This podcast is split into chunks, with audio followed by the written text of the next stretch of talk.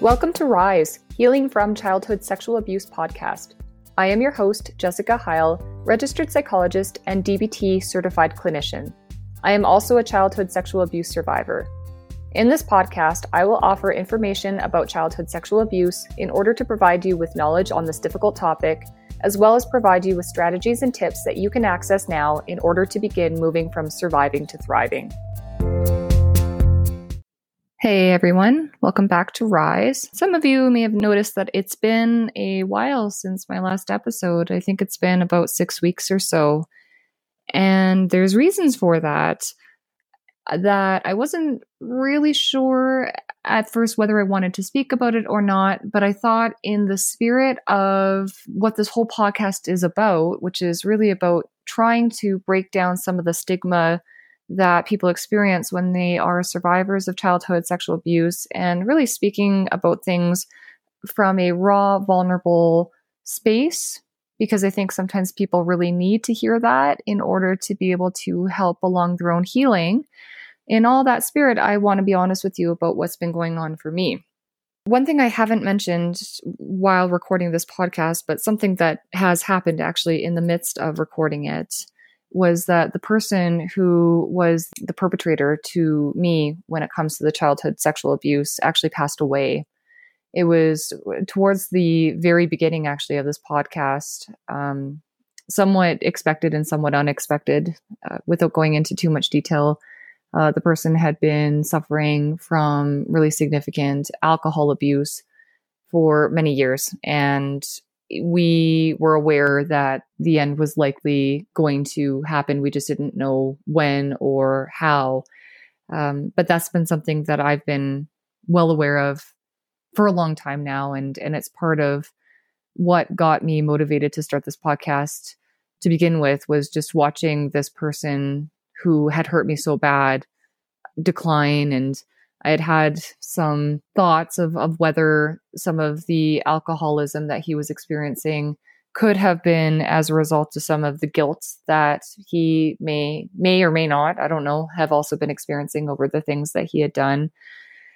So yeah it's just been something i've been watching this person decline for a long time and dealing with my own emotions about that but also my emotions about the fact that the abuse did occur and obviously couldn't be undone regardless of how much guilt this person may feel or have felt as he got older about it. So, yeah, it's just been an interesting progression, I'll say, over the years.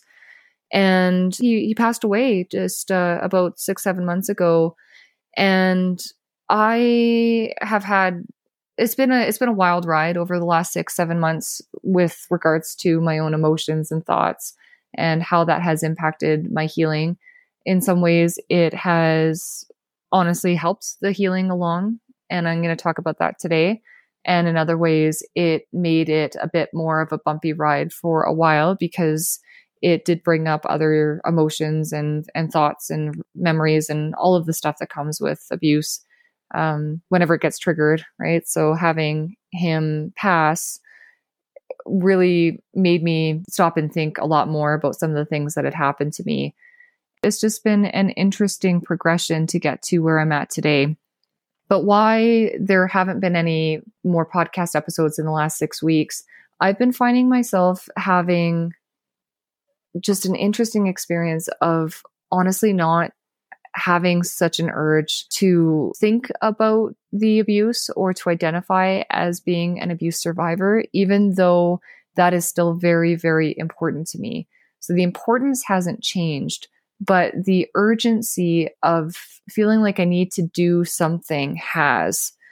And that's been new for me because all of pretty much all of my adult life has been spent with having what's felt like this black cloud looming over me that for better or for worse i w- had always identified and thought i always would identify as being an abuse survivor and that being an abuse survivor has really colored the way that I see myself, the world, and other people.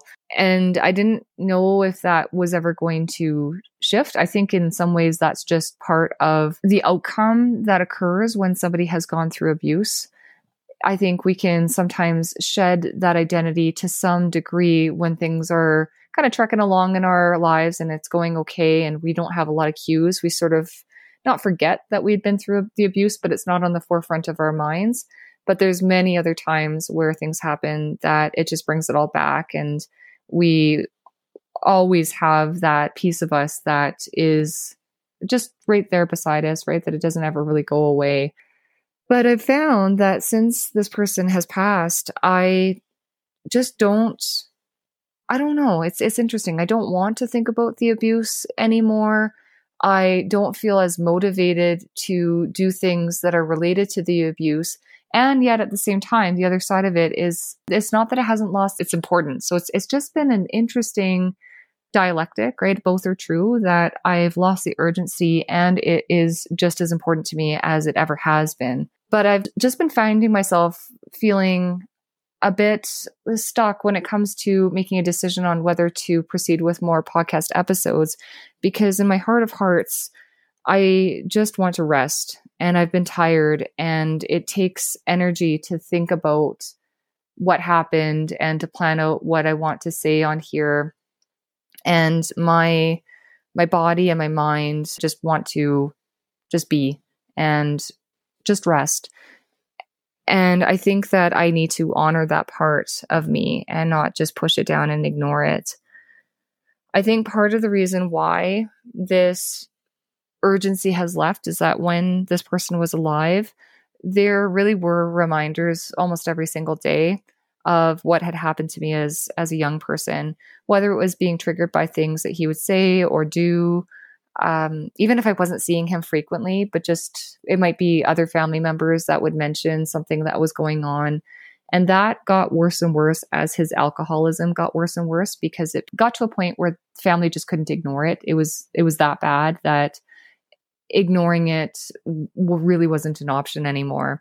So it was always in my face that there was something going on, that there's reminders that he was there, even again, if I wasn't necessarily seeing him every day. And with him passing, those reminders have come down a lot. They didn't obviously at the beginning of of uh, initially when he passed. There was even more reminders because of um, just different family members and conversations and the the, the tasks that needed to be done, etc but it's starting to come down now. Last episode, I talked about trauma drive, which is that urge that we get as trauma survivors to just make sure we're always doing, doing, doing, is trying to escape having to think about things or feel things. And we just fill our schedules with things so that we're as busy as we can be, really, so that we don't have to think about the things that had happened to us. And that uh, the trauma drive will look like this ultra productivity and always getting tasks done. And I had mentioned last episode that my trauma drive has really decreased significantly. Now, that is not entirely new since the passing. This has been something I've been noticing for uh, a while during my, my healing journey, like the last couple of years. But I've really noticed it in the last few months that there does seem to be, it, with his passing, it feels like a, a chapter has closed. And now is the time where I'm able to just be and rest and and not not be constantly thinking about the things that happened to me when I was young. That said, I do not want to give anybody the message that the only way to overcome your trauma is to, to have to wait until a person passes. That is not true. If I had answered the question of, Am I healed prior to him passing? my answer would have been yes. I think it's really important that we are able to do to acknowledge that there's lots of work we can do regardless of whether a perpetrator is still alive or not. And there is truth of it that there's been this extra layer of healing that has come of just knowing that all of this is is to an end. There's also different emotions that have come up that have been complicated during this time. Because this person was in my life in such a significant role as a young person, it wasn't always bad. The and this is this goes with many people who are abuse survivors if they are being honest with themselves and other people. Uh, frequently, when you have a person who has abused you, who played a significant role in your life, that person while they did really awful, horrific things, there was probably some good moments as well. Good memories or times, things that you appreciated about them, times where you may have even enjoyed their company. Um, that's not to say for everybody. I'm sure there's people out there who are abuse survivors who the perpetrators were nothing but awful to them all the time. So, again, everybody's different. But for me, the truth of it was that there were sometimes these positive moments with this person. And I think it's only fair to all of you to be honest that there's been moments in these last six months for me that there has been some sadness as well because it wasn't all bad. And that's been an interesting realization that I've been sitting with in these last few uh, months is that it's okay to allow myself to have some sadness about the fact that he has passed and also hold on to all those really difficult emotions of just what he did right? And and i have a lot of anger and resentment that i don't think will ever go away regardless of how much time passes or regardless of whether or not he's here so it's just been it's been complex and interesting all at the same time. So coming back to this podcast now that this person is gone from my life permanently i feel like things have just changed and it's it's really brought me to a place of feeling like very free and open to make some decisions and changes in my life uh, that helped me just be able to live according to what's going on for me right now. And enjoy the pieces of my identity that are not surrounded by the childhood trauma.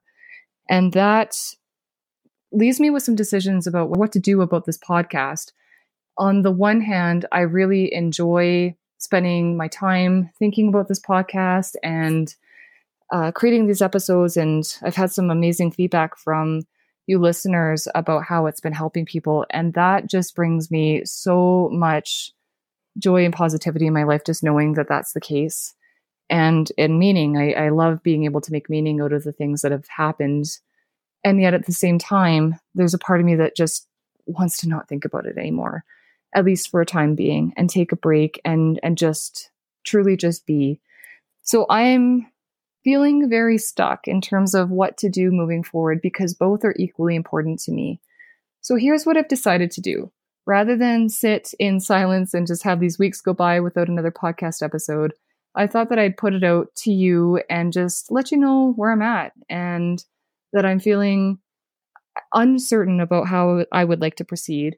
And so I think I'm going to call this the official end to the first season of this podcast. And there may or may not be a second season. I'm going to take a break. I'm going to think about things.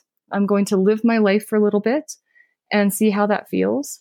And if the mood strikes me in the future to be able to continue on with making these episodes, then there's going to be a second season. And if I decide that this piece is done for now and I'm going to keep moving forward with my life, doing whatever the future is going to bring, then I'm going to do that too. But in the meanwhile, I just I just wanted to let you know that that's where I'm at. And I wanted to say just a huge thank you to everybody who's been listening to these podcasts. You have been part of my healing journey. Just knowing that there's people out there that have been valuing hearing this information has honestly helped me so much. And I, I hope it's been helping you as well. So for now, let's say goodbye and just sending you all the best wishes in the world on your own healing journeys you guys, you've got this. You can do this. It is possible to heal.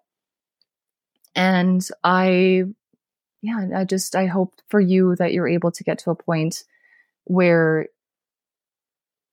you'll never forget what happened to you. This is going to be something that's always going to be with you, but it doesn't have to define you. You are more than your trauma. But for now, I'll say goodbye. Thanks so much for listening. If you found today's episode helpful, please go ahead and leave me a review, and you can also follow the show so that you don't miss out on any future episodes. For more information about me, you can check out my website, www.innersolutions.ca.